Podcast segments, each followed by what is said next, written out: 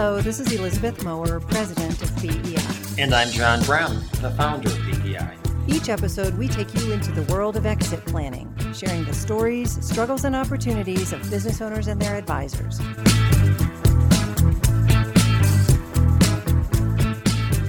How's it going, everybody? Jared Johnson. Uh, we are here at the 2021 National BEI Conference. Uh, I'm sitting down today with Ashley Michike. She is the owner of True North Retirement Advisors. Um, we're going to talk a little bit about some of the preconceived notions that owners have when they walk into her office uh, to talk about planning, um, as well as how to really build some clarity uh, for those owners who may not have uh, a, a, direction, right? So, Ashley and I were chatting just before this, uh, and she says, You know, Jared, what I thought folks were going to ask me and, and, bring to the table, very different than what uh, they actually bring to the table. So, actually, let's talk about that. So, owners come to you, and let's start with the ones who may not know where they want to go. Mm-hmm. Um, what are you hearing, and, and what did you what did you think you were going to hear when you got into this crazy exit planning game? Was it been four years, three years now? Yeah, yeah. So, yeah, I've I'm continually surprised at the variety of la- uh, lack of clarity in in where owners want to go. And a lot of times they're really just overwhelmed because they're weighing a lot of different options at the same time. And they really haven't, they don't have a framework for thinking through that and what's ideal in their situation. Yeah. And they're, you know, it's very complex as far as who are you going to transfer your business to.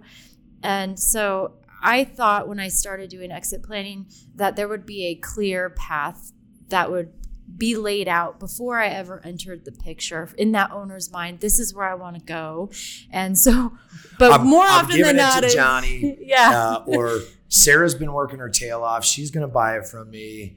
Um, and your job is just to find the best path, right? Or find the, the way to help them execute. Yes. And, and it's, I find it's a real source of frustration for a lot of my business owner clients because they, they don't have that cl- clarity of, this is definitely the person who I really want to transfer my business to. And so, and then there's other aspects of that. Well, you know, I have these maybe two or three key employees.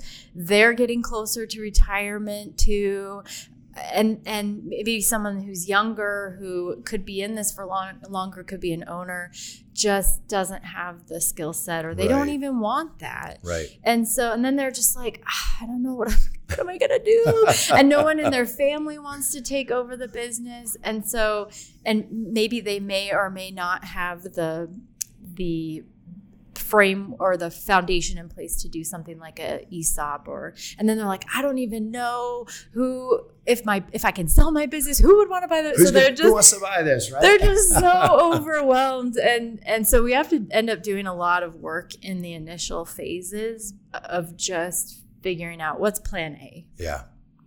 So so talk to me about that because you mentioned two things that I, that I really want to hit on. One is is the framework. That's kind of the first thing that we talk about. They don't have a framework. Um, they don't really understand what the options are or how they can get there. Or, you know, I got key employees, but they're on their way out too. We got a young, uh, we got a young lady who's in the business, but she doesn't quite have the the ownership chops uh, and may not want to develop them. So when when clients come to you and, and say, "Hey, I, I have no idea," What's your framework? How do you help guide them through that path so to find plan A, to find plan B? Mm-hmm. Yeah, that's a really good question. Sometimes, so where I start is I eliminate the options that we know are just not a good fit. So we can at least narrow it down to maybe two or three different options and then go from there and Great. and refine it from there. Sometimes what I've what I've done recently that I think is really helpful is I'll ask a business owner client if if I put a gun to your head today and said you had to choose this, what would you pick? And sometimes it really leads them to to go down a path where it's like, oh, yeah, I guess maybe this is truly the best fit. Right. And so when you frame it in that I have to make a decision right now today, what would I do? Okay, I'm going to I'm going to pursue a third party sale because I just there there's just too many things that have to fall into place too perfectly. much junk over here Yeah. right, that we got to deal with. Yeah, or like th- um, their timeline necessitates a third party transfer, and the timeline dictates a lot of where we go with that. Yeah, So, absolutely. So, so uh, in exit planning, uh, for our listeners who are just joining, right? There's third party sales, there's insider transfers as we think about them, management, buyouts, giveaway to the kids, um, you know, certainly transferring out of state planning. Um, from the transitions and the, and the exit plans that you've worked through, let's talk a little bit about timing uh, because, you know, we always tell folks, you know, if you want to go third party, and you want to get some money out of it and your timeline's short, you better have a really great business, right. right? Um, so, talk to me about some of the differences between third party and inside transfer timelines that you've seen and, and deals that you've worked or helped business owners approach. hmm Well, I think in some regards, the insider transfer can take a lot longer based on how much they've groomed the successor owners and management. Do they even have a n- management team in place? Um, so a third party transition, that's that can be very quick if they have a very great business and they Well, it can be quick if they don't have a great business. They're just not going to get what they want, right? exactly. we'll give you pennies on the dollar. I'll take it. Yeah. Just go on. Yeah. Um yeah, it's a, and it, what what's fun about it is that it is different in every circumstance and every business and and the path and what that third party transition looks like. Um Cool. No, it's Yeah. great. No, you mentioned so this is it's it's um I always love talking to you. So you say it's fun. Um, and I really believe uh, dealing with these owners and helping them find clarity is a ton of fun. Mm-hmm. Let's talk about something that may not be as much fun. Uh, and maybe it's great fun for you, uh, but as somebody who's pretty stubborn himself, uh, what happens when you walk in, when a business owner walks in and says, Ashley, this is what I'm doing with my business. Here's how I want to get out. And you look at that situation and you're like, there's no freaking way. Mhm. This is not going to happen this way. How do you approach those situations? And, and owners who have, you know, uh, I've got a, a buddy of mine who has a small tech firm, and everybody thinks, well, you know, if I want to transfer to an insider, it's got to be an ESOP, right? Mm. If, if they don't really understand planning, he's like, Jared, I really want to do an ESOP. I said, dude, you got five people who work for you. You make good money, but you want to spend, you know, 20, 30 grand in valuations every year Yeah. to get this done, right? So, so talk about some of those situations. An ESOP, I think, is a great example because outside of a very clear path, it's probably the most frequent uh, path that an owner comes to me and says, This is what I want to do. Yeah. And then I have to say, Okay, well, let's look at this. And the nice thing is, is with ESOPs, there is a set of criteria that says you're a good candidate for an ESOP or not. Right. And so sometimes, you know, they might be a little stubborn. And I've I like ESOPs. I've also seen them fall apart. Yep. My husband is actually a CPA and has worked with several ESOPs that have just imploded. Yeah. And so, and he's a CPA, so he's very cautious by nature too. so he's like, I don't ESOPs, you know, they it better be the the best fit. It's got to really hit all the all the buttons, right? Yes. So, but but I think a lot of owners they've heard other people talk about it, or they've heard of ESOPs going fantastically well, Right. and they know of some of the tax benefits of doing the ESOP, and, and so they come and they say, and, and they they like the idea of the employee ownership Yeah, after absolutely. after they leave. So there's a lot of cultural reasons. The the tax benefits, you know, it, it hits a lot of the I guess objectives and goals that an owner might have in in exiting, but a lot of especially small businesses like the one you were talking about where it, it just from a financial standpoint it just doesn't make sense it's it's going to de- deplete the value of the business just keeping this thing operational Right. Right. So so talking about and, and again, look, BEI is a big proponent of ESOPs when they fit, right?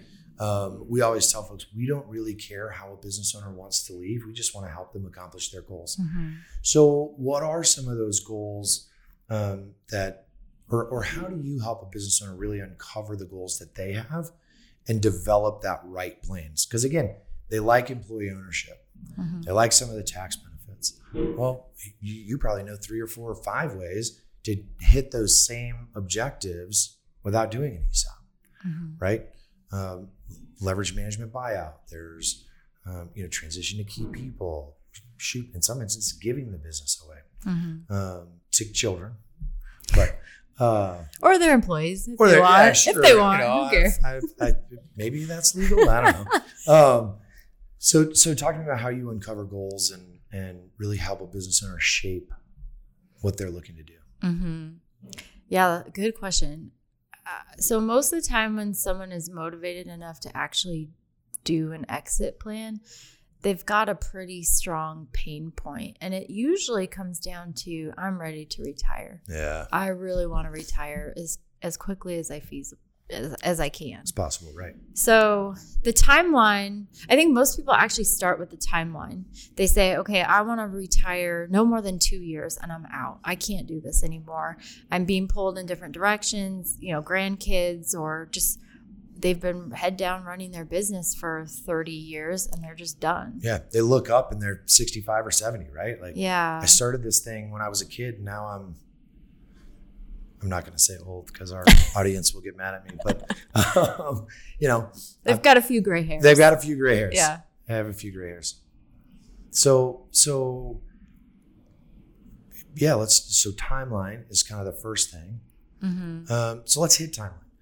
If folks, and, and I know we kind of talked about third party sale here, but if folks really have a desire to transition to employees um, or have a leverage buyout of some sort, uh, what do you see as, as kind of the ideal timeline? So somebody comes to you, I'm burnt, I am two years, I got to be done.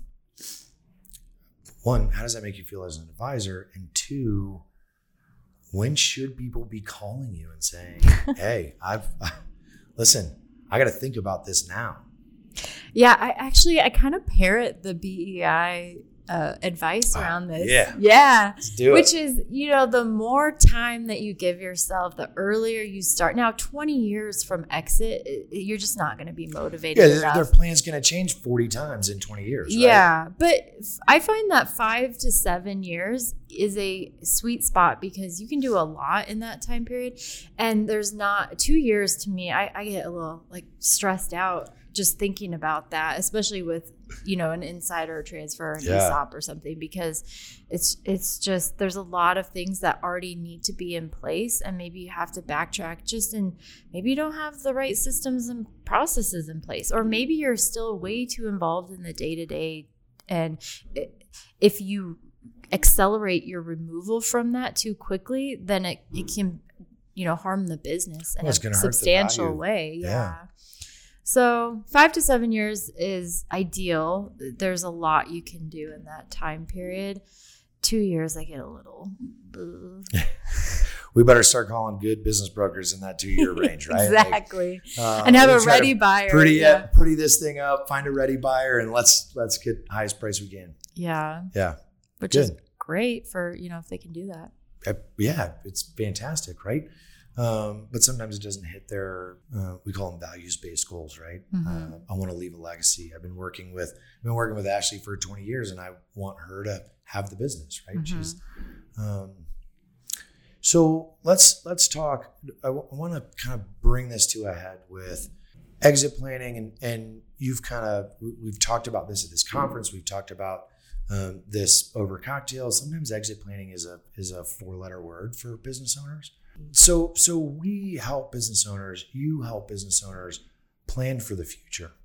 Um, and whether you want to call it succession planning, whether you want to call it exit planning, whether you want to call it just good old common sense business planning, um, talk to me about some of the things that exit planning has uh, opened up for uh, you in your practice, uh, some additional areas to work with uh, business owners, and then also uh, let's end on a let's end on a win uh, on you know maybe it wasn't a full blown exit plan, but a business owner came to you and said, "Hey, I need some help," uh, and you were able to help them accomplish a goal that maybe they wouldn't have gotten to had they not come to you initially for some kind of planning? I can honestly say to clients who come in the door, prospective client, there are only a few hundred people in the entire country that do what I can do yeah, for you. absolutely. Yeah.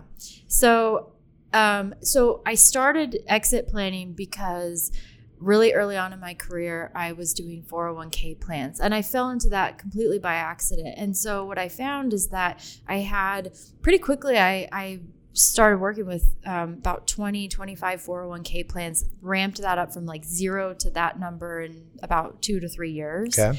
and so what i found is that most of these businesses they had maybe 10 to 100 employees um, low kind of se- seven figure to eight figure revenue and um, none of them pretty much across the board were addressing the elephant in the room which was their business this highly valuable asset that was going to be an essential piece and they were just keeping their head down working in their business and and not doing anything and then i had a, a client who died of a heart attack very unexpectedly Oh. and I watched what happened to his business, his family. His, his wife, who was a retired school teacher, actually had to come in and run the business. And she had never had any involvement in the business prior to that. Now, luckily, they had a management team that could, you know, function pretty well, but they ended up selling for significantly less than what the business was worth when he was around to a Wow. competitor who then came in and laid off all of these longer term employees, many most of whom were late in their career. I don't know if you've known anyone who's tried to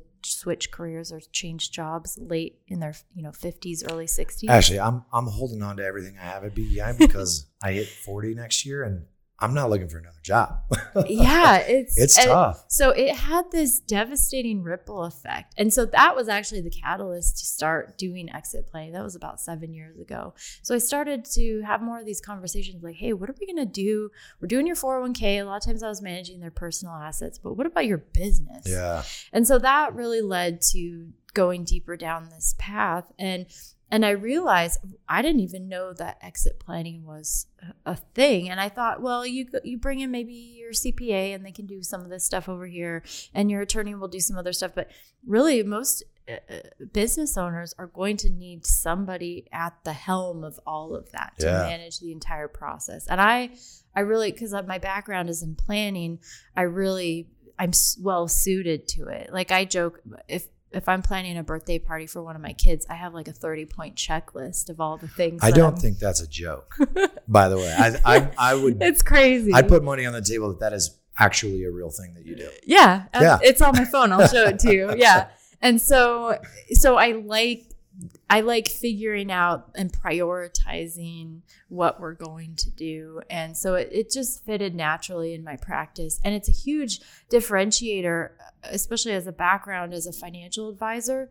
Every financial advisor, there's like 300,000 financial Right. advisors. Okay. And, and most of them do wealth management and some planning. And maybe they sell some insurance and they all look ta- talk the same and they Right. have the same value proposition. But uh, as exit planning for business owners, it's a completely different value proposition that they're going to have a really hard time finding somewhere else. Yeah. There's, So, there is uh, a lot of noise in the marketplace, but to your point, and, and we've said it right, it's a real key differentiator. There are hundreds of thousands of financial planners out there. Um, there are, I would say, you know, uh, with, with our group, we've got about 400 firms at BEI. We support about 2,500 advisors. Um, like I said, there are about thir- 350 to 400 who have taken the additional designation steps that you've taken and and listen we're rigorous right it's 120 hours you had to do two cases um, you, you put some work in to do that Mhm. and and that differentiation is is key let's end on a win for a client um, let's something from a, again planning situation that uh, you know had you not talked to them about planning for the future had you not said hey i can do this too Mhm. um, maybe they would have gosh I, I hate hearing about the client like you just had had a heart attack and the wife had to come in and god my wife would kill me a second time if something happened to me and she had to come run the business she, she would literally like she Yeah. would dig me up and do it all over again uh, if that happens. So I, it's it's challenging, but let's let's end on a win. Let's uh, hit me a high note. Well, yeah. So what comes to mind first? I had a client last year, kind of an unfortunate situation. He he ended up accelerating his retirement because of COVID. So he had some risk factors related to COVID and the, the business and the nature of the business.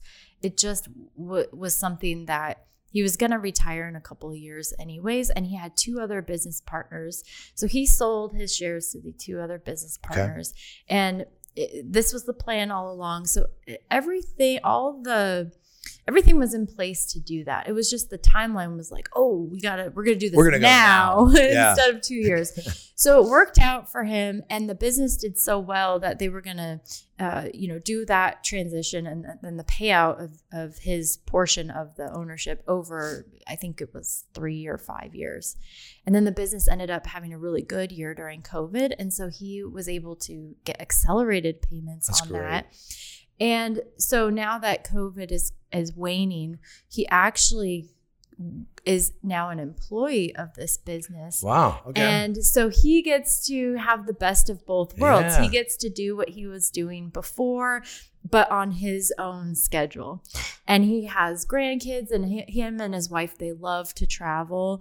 And so they've you know, COVID has kind of put a, a little little dipper on that. Right? Yeah, but so he and he he jokes that he failed at retirement because he his intention was not to go back so soon. Right. But he found that he just really wanted to stay active, just not as an owner anymore. And so he achieved all of the financial objectives and everything and he still gets to work where at a place where he has meaning and purpose and value and um, there's a lot of this is like probably a whole other podcast episode but like the value and meaning that comes from work. Yeah. And i think a lot of um, owners don't realize how much of their identity is wrapped up in them as an owner. So it was kind of this negative thing at first because he's like, I he speaking of a ship, he was a rudderless ship. And then he realized, oh, I can just go back to doing what I was doing before, but in a different role in a different capacity. And it was a huge win for him and the business because they still they still benefit from him too being yeah. There. So he had a plan in place uh, because it was it was uh, well designed and thought out. He was able to move it faster, um, which is benefiting him. And then at the end of the day, when he was like, "Gosh, I, what am I doing?" Right? Uh, his wife says, "Why are you here and not at work?" um, he's he gets to go back and, and be involved in an organization that he created or helped build and grow, um, and gets to gain that purpose. So I'm going to hold you to uh, another podcast at some point on uh, understanding an owner's identity and, and, what's wrapped up in the business. Um, but I love hearing the story about this owner who was able to accomplish his target of exit um, in, a, in, a, in a timeline that had to be shifted because of the planning work that you guys had done, um, and then was able to return and have some purpose in the business elsewhere. And uh, Ashley, I mean, that's why we plan. Mm-hmm. Thanks for listening. Join us for our next episode. For more content like this, please visit exitplanning.com.